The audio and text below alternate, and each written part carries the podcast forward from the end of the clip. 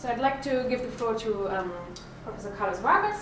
He's a research director and associate professor at um, COMPAS, which is based in the anthropology department, but he's also the director of a very brand new DPhil in migration studies, which will start to run in the coming academic year, which is also interdisciplinary across um, development studies, anthropology, and potentially in the future also other disciplines. And he's also a member of um, Kellogg College. So thank you very much. Well, thank you, Annette, for, for uh, the invitation to speak to the seminar, uh, to give the seminar. Uh, this uh, particular piece of research uh, is uh, part of a bigger project on the impacts of forced migration, on the impact of hosting refugees and refugees returning home. it's a project that ran from about 2013 to 2016. It was funded by DFID uh, as part of their growth and labor market in income uh, program, and is joint work uh, with Isabel uh, Ruiz. Now, in order to, to set the stage, uh, first of all, uh, once you have refugees in one place and you're thinking about long-term solution, there are three things that you can do with them. You can integrate them locally, and for the most part, countries don't want that, right? They don't want the refugees to stay.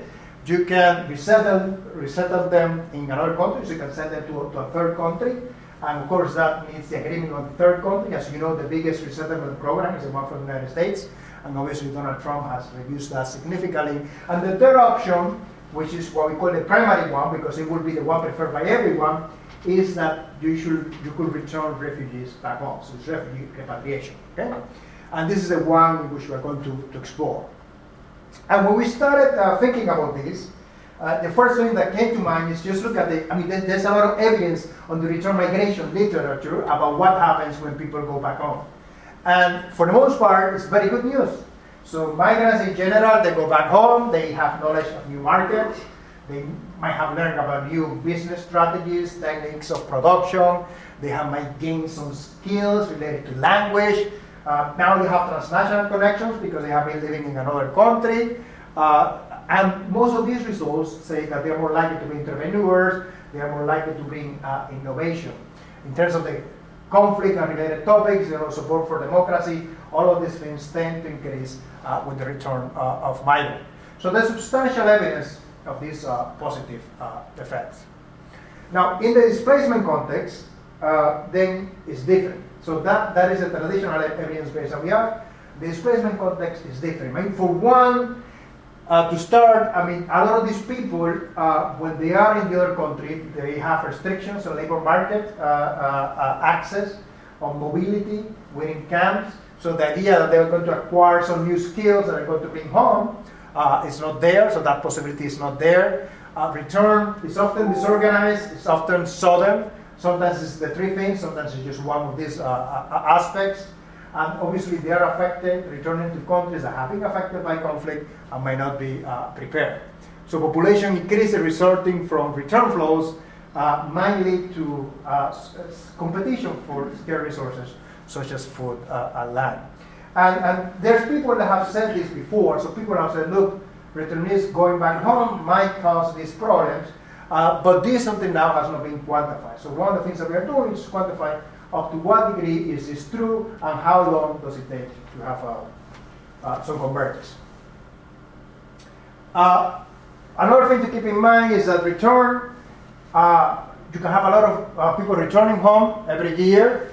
So this is just, we collected the five-year periods, and you take, for instance, the period 1990, 1994, about 8 million people uh, return home, refugees, uh, 8 million refugees return home. That has been decreasing over time because protracted displacement has been increasing. But if you hear the discussions about Syria and some of these conflicts, a lot of the discussion is about when can we send uh, the refugees uh, back home. And if you think about countries, uh, uh, some countries such as Afghanistan, Iraq, Mozambique, Rwanda, Sudan, and of course, these countries differ in the population size, but at some point, these countries receive over 350,000 people uh, back, refugees back in a single uh, year.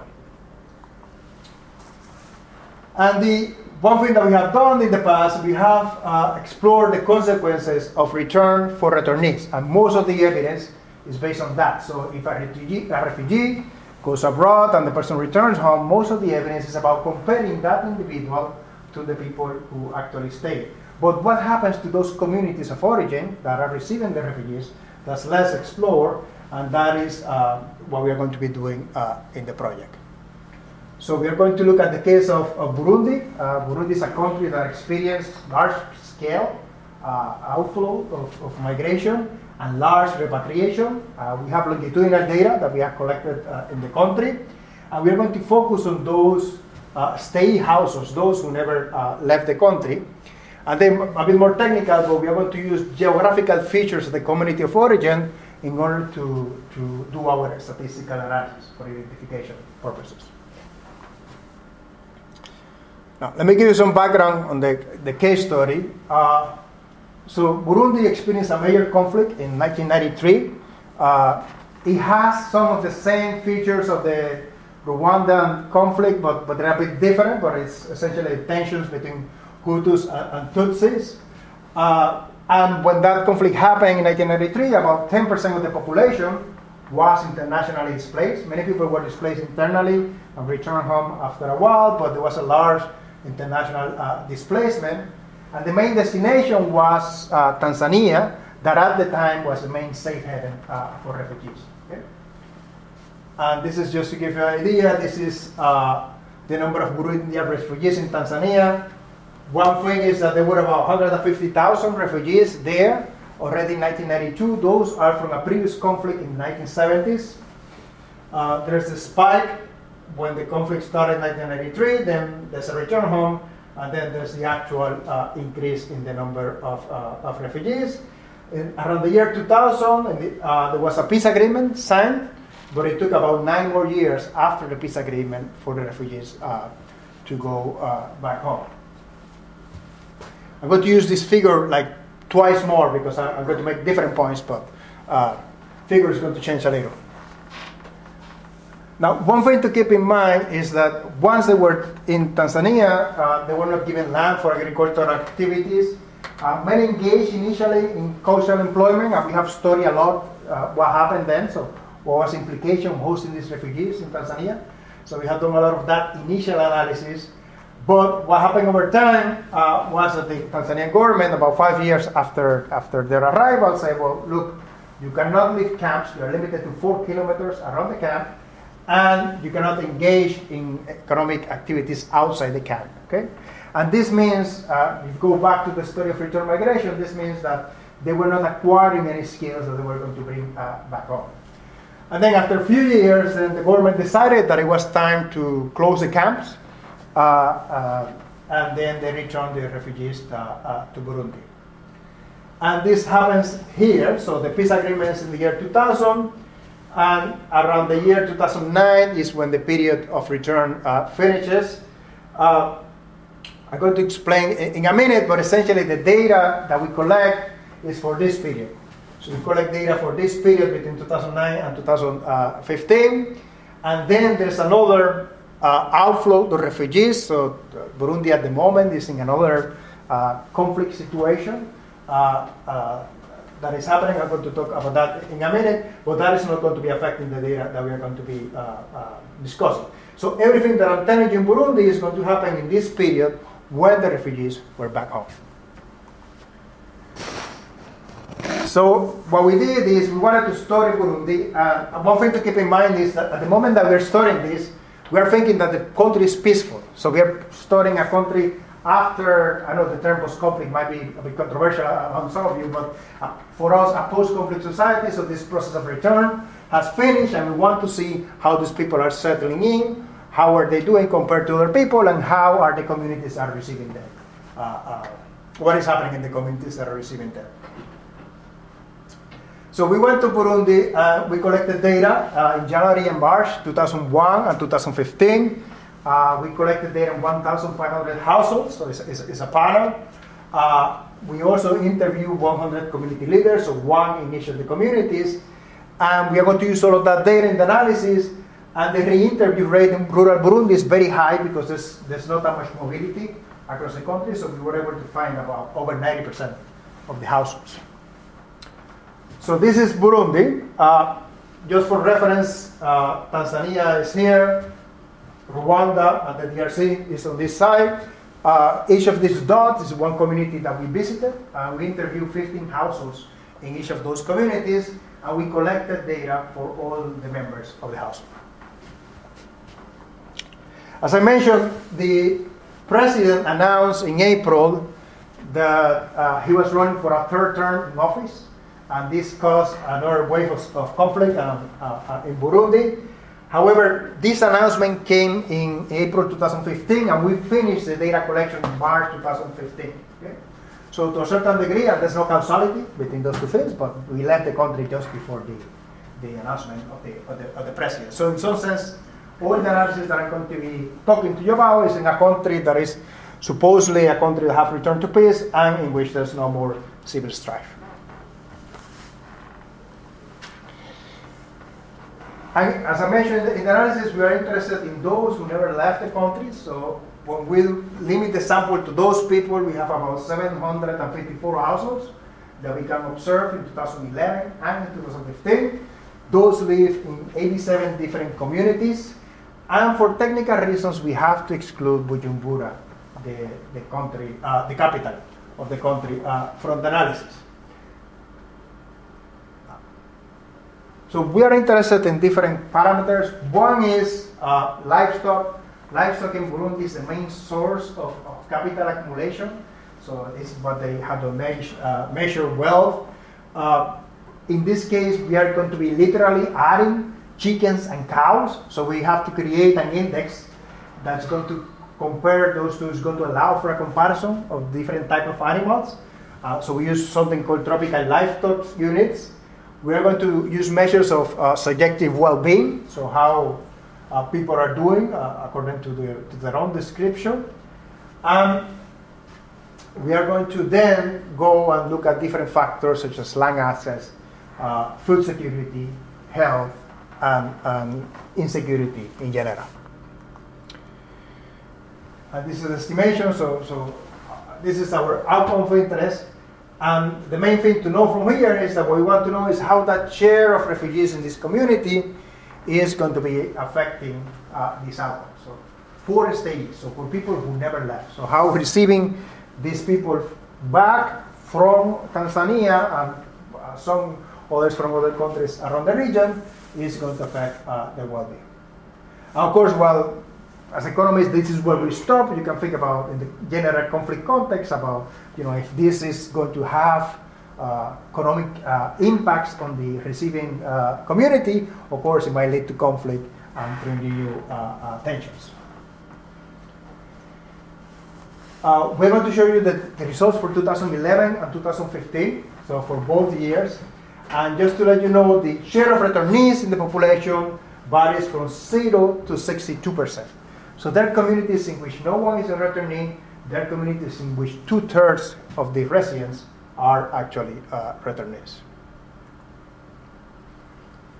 One of the big things here is uh, is there going to be any bias in the analysis?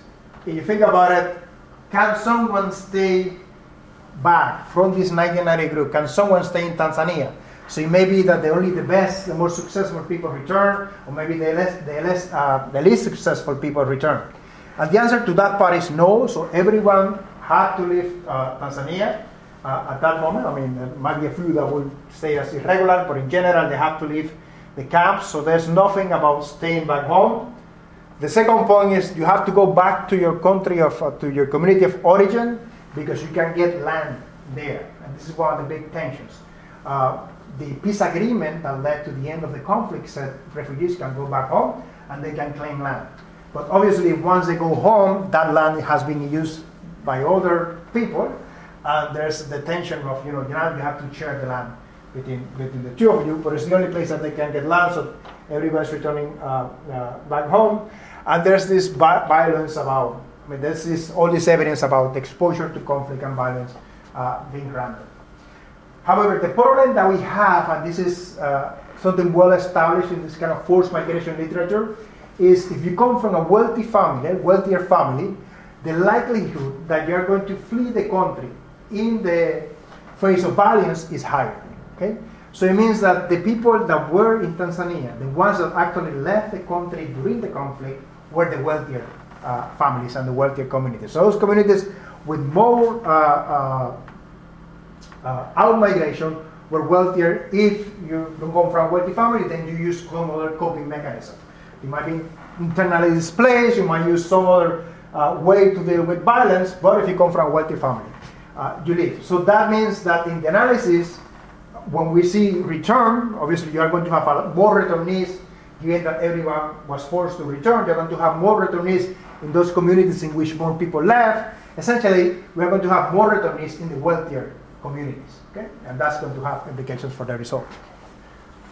The way to go around that is to find some reason for which people are going to defer in their chances, communities are going to defer in their chances of having more or less refugees. Okay? And that's why we use geographical factors uh, for that. So this means if you have two countries equally affected by violence, geographical factors, among them how far is Tanzania, so distance to the border, altitude uh, of the place that you're looking at is going to have a big effect on whether you have displacement or not. One thing is in Burundi, all this displacement was by foot, so people were walking to Tanzania. So distance play a key role, geographical features uh, play a key role. So we use just geographical features in order to identify our model. And I'm not going to talk much about this, just to say that these geographical features actually seem to be strongly correlated with the uh, level of displacements uh, in a given community. Now, one thing you can argue is well, these geographical features are also potentially related to the same factors that you're trying to explain. So they might be related to how much livestock do you have. The, these features might be related to uh, how much land do you have. It might be related to the class level, so how much education do you have. So geographical features might be related to those factors. And one thing that we have is that we have that information for the pre-conflict uh, period. So from before the conflict, we know for those households that existed then, how much livestock they had then, and how much land they had then. And we can see if factors related to proximity to the border or depth, meaning you know uh, differences in the, in, the, in, the, in the structure of the place in terms of altitude, are related to pre-war livestock, pre-war land, how much education these households have, whether they had finished uh, primary school. And we do that analysis and we find that uh, these factors are not correlated. So we feel very confident that by using these geographical factors, we are not biasing the results. Now, I'm going to show you the results. Uh, I'm going to start with uh, uh, livestock. One thing about the results is that the numbers in the, that I'm going to show you are not going to explain much. So I have, a, I have the paper here with the actual uh, interpretation of the estimates, uh, just to let you know what they mean. But this is the estimate for livestock and well-being. So this is essentially for the year 2011. This is the coefficient that we are looking at. This is for the year 2015, and this is combined for the two years. Okay. Now, without talking about the meaning of the coefficient yet, one thing you can see is that the coefficient is double in size in 2015. Okay? So that means that things such as livestock, this impact of return, is getting basically worse over time. So these households, same households, are worse in 2015, uh, with more returnees are worse in 2015 than in 2011. Uh, the interpretation of that uh, particular one, uh, for so basically this coefficient right here, is that if you increase the share of returnees by one percentage points, uh, you are going to have a reduction in tropical livestock units of 0.01. If you translate that into animal, that's like more, about one chicken less per household, per adult household member, and that's about a 5% reduction with regards to the average. Now, another point is how do people perceive themselves? Do they perceive themselves to be worse off or better off after if they have more returnees in the community? And here, interestingly, contrary to the actual estimates that we have, when we look at subjective well-being, uh, there's a strong impact on the first round in 2011, but that impact is a lot smaller. The coefficient is a lot smaller in 2015 and it's not statistically significant. So while in terms of livestock, fins seems to be getting worse, in terms of how do you feel about it and the subjective well-being, it seems that the effect, perhaps people have been getting used to it, the effect is actually uh, smaller. Another thing that you can ask is, well, it might be the case that, you know, as I showed you, if you remember from that first chart, some of these people returned in 1996, some of these people returned in 2006, so they have returned in very different periods. So maybe it is not just any returnees, it's just the recent returnees, the ones that are having a, a, a big effect.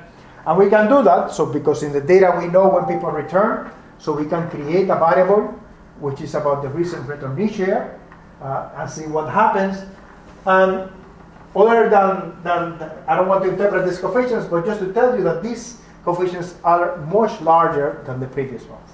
And that means that the effect is much stronger for those communities that are hosting recent returnees, meaning those communities that have received large inflows during the last 10 years. Okay? So the effect is much more stronger for those communities. That's true for the actual effect. That's true for the uh, a subjective well-being measure. It is, for both cases, it is, it is the case that those communities that have received a lot are suffering uh, more. Another important variable for us was uh, uh, land. So what is happening with land? As I mentioned, people could come back, and once they come back, they had a right for the, to their land. But most people, when they got back home, somebody had their land. Uh, some cases, family members have sold their land. Some cases, the government, the local government, had given the land to someone else. So these people have been away from 10, 15 uh, years. So uh, there was these commissions that were put in place in order to solve these disputes, and about 90% of the solutions to these problems was now they have to share land. Okay? So one question is what happened to land access of these uh, um, of the stayees, people who didn't migrate when the refugees came back, when they have large uh, refugee uh. And the result uh, is, as, as before, is negative, and it also gets worse over time. And just to interpret that, so one percentage point in the share of refugees in the population is going to lead to a 0.05 hectares reduction in land holdings for stay, stay households. That's about 4, 4, 4% reduction with regards to the mean. Okay? So it's a big decrease in land for those communities that actually have uh, a lot of returnees. This is something that we expected. Um, for group like you that look at this in the conflict context, it might be something that down the line can lead to, to conflict. There's also uh, uh, the question about food security. So, what happened to the food uh, security uh, of, of these uh, communities that are receiving large number of, of refugees? And it is the fact is negative. The good news is that becomes insignificant in the second uh, in the second period uh, but essentially says a one percentage point increase in the share of returnees in a community leads to a one percentage points increase in the likelihood of experiences full difficult, food difficulties on a daily basis. So one percentage point higher number of returnees leads to a one percentage points higher uh, likelihood of uh, food difficulties, which is a, almost a one-to-one relationship. But as I said before, that relationship is only for the year uh, 2011. For the year 2015, even if these households actually have less land and they have less uh, livestock, food difficulties uh, uh, don't seem to be a problem anymore. One factor that uh, we also look at is health and crime. The health aspect is important because there were a series of studies done at the time uh, when uh, the Burundian refugees were in Tanzania, and in all stories, uh, all those studies, uh, this was a community that was very poor in terms of health. So the likelihood of the incidence of malaria, for instance, was very, very high.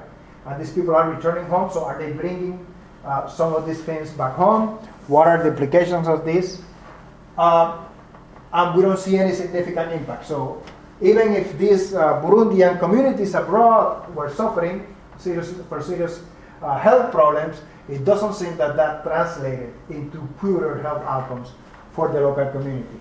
Something else that we did with health, because we have children, we have small children uh, that were under uh, five years of age in the first round, so we can see them when they are, let's say, five, and when they are 10, uh, five years later. We follow those children to see those children in communities with more returnees were more affected in terms of health, their height, their weight, or anything. It doesn't seem to be the case. Okay?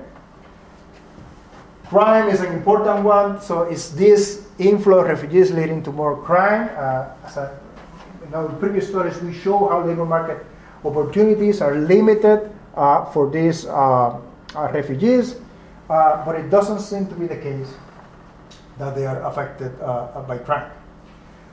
Something else that we did was to explore what was the response of these households to the presence of, of, of refugees.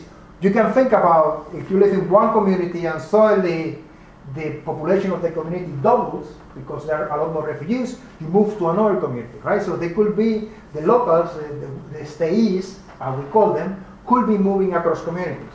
Or it might be the case that if there's a big inflow of, of refugees uh, into returnees into your community, maybe instead of just working the land, you change occupations to do uh, something else, right? You change to a different occupation. So we explored these potential uh, possibilities, and there was no response. There was no mobility. And this is interesting because Burundi has very little mobility across regions, among other reasons, because land is scarce everywhere. So if refugees come to your community and they, you have to share land with them, it's not like you can just go to the next uh, community and have land uh, somewhere else. Interestingly, the same thing across occupations. It's a very simple economy. In advanced economies, we see a lot of times that when there's migration, people change the jobs that they were doing before. This is not the case uh, in Burundi. Now, let me give you uh, some conclusions uh, from our story.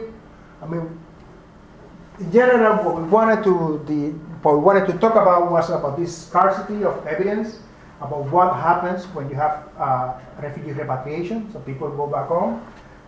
We know substantially about what happens to refugees and how they compare with other people, but we don't know what happens to those communities that are actually receiving uh, the, the refugees. The findings of the paper actually find some worrisome uh, aspects. Those communities receiving a lot of refugees have less livestock, uh, they have there are worse economic conditions, subjective economic conditions, and this could be to a large degree driven by the land access and the land agreements that there were, and, and the, the results regarding food uh, security. Now, one positive side of the story, if you want to call it positive, is that this food security aspect, and in fact the subjective well-being also, disappears for the second round of the survey. So at the beginning, it was very big, then it disappears, the livestock and land access aspect is remains constant. In fact, gets worse over time. So it seems that households are adjusting uh, in some way uh, to this. Now, one thing I want to end with this uh, is to talk about whether this is applicable to our situation. So, because Burundi is a very specific uh, case story, so it's this that I'm telling you about applicable to other cases. And I think you need three things in order for this to be true in other places. First of all, you need refugees who do not have access to a labor market or to economic opportunities. So essentially, they're not gaining any skills or creating any financial capital while they are abroad. So basically, they're not bringing those skills back. And in fact, you could argue they're losing skills while they're abroad if they're not economically active. Uh, you need, uh, obviously, some kind of a country with scarce natural resources. So if you come back to a country that has a lot of resources, so it might be the case that you have these problems of land access, food security, because you have a, a, a, a lot of land access. Uh, and third, uh, you need essentially that the reason that the refugees are returning is that the host country in some way. I mean, forcing might be a strong way, but the home country is pushing them. So in this case, it's kind of a voluntary uh, return. So they're not planning for a successful return home. They would have preferred to stay in the in the in the other country. So you can have these three things. Uh, we have looked at case studies. You can think about different case studies. I mean, Somalia, Kenya, Somalia can be one in which uh, people are limited in the economic activities that they can do. Uh, to a large degree, many of them are pushed, if not forced, being a strong word, but pushed to return home, and they're returning to a country in which there's not much uh, available. Uh, maybe Afghanistan has some of the similar uh, features uh, at this case. Okay? So this is very specific to, to this particular set of situations. In, in this particular set of situations, refugee return uh, is going to have negative consequences. You can think about it from the political stability context. It might also have implications for political stability. Thank you.